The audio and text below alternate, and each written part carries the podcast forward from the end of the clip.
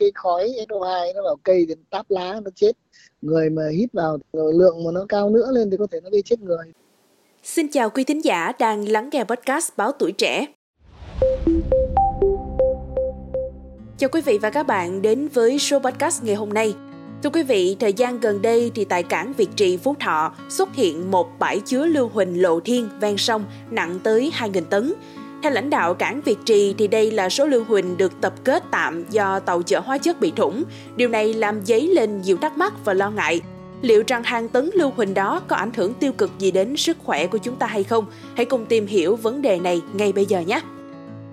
Tiến sĩ Trần Hồng Côn, nguyên giảng viên khoa hóa, Đại học Khoa học Tự nhiên Đại học Quốc gia Hà Nội cho biết, uh, nếu có hỏa hoạn xảy ra sẽ giải phóng ra một lượng lớn SO2 gây ngộ độc và ảnh hưởng tiêu cực đến cơ thể người. Cái thì là nếu như là đó là lưu huỳnh nguyên tố nó màu vàng ấy, nếu nó bị hỏa hoạn nó bị cháy thì lúc bây giờ nó giải phóng được một lượng lớn cái SO2 thì nó sẽ gây ngộ độc.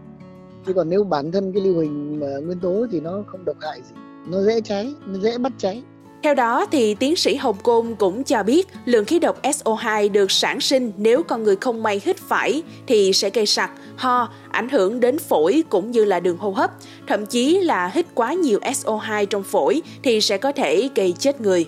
Cái khói SO2 nó vào cây thì táp lá nó chết.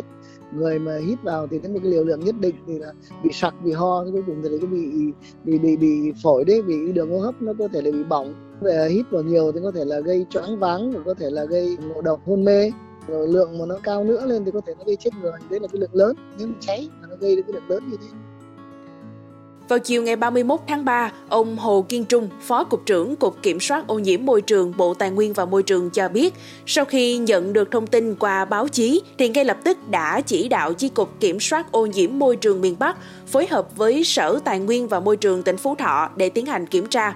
Và sau khi có kết quả, Cục Kiểm soát ô nhiễm môi trường sẽ thông tin chính thức đến các cơ quan báo chí.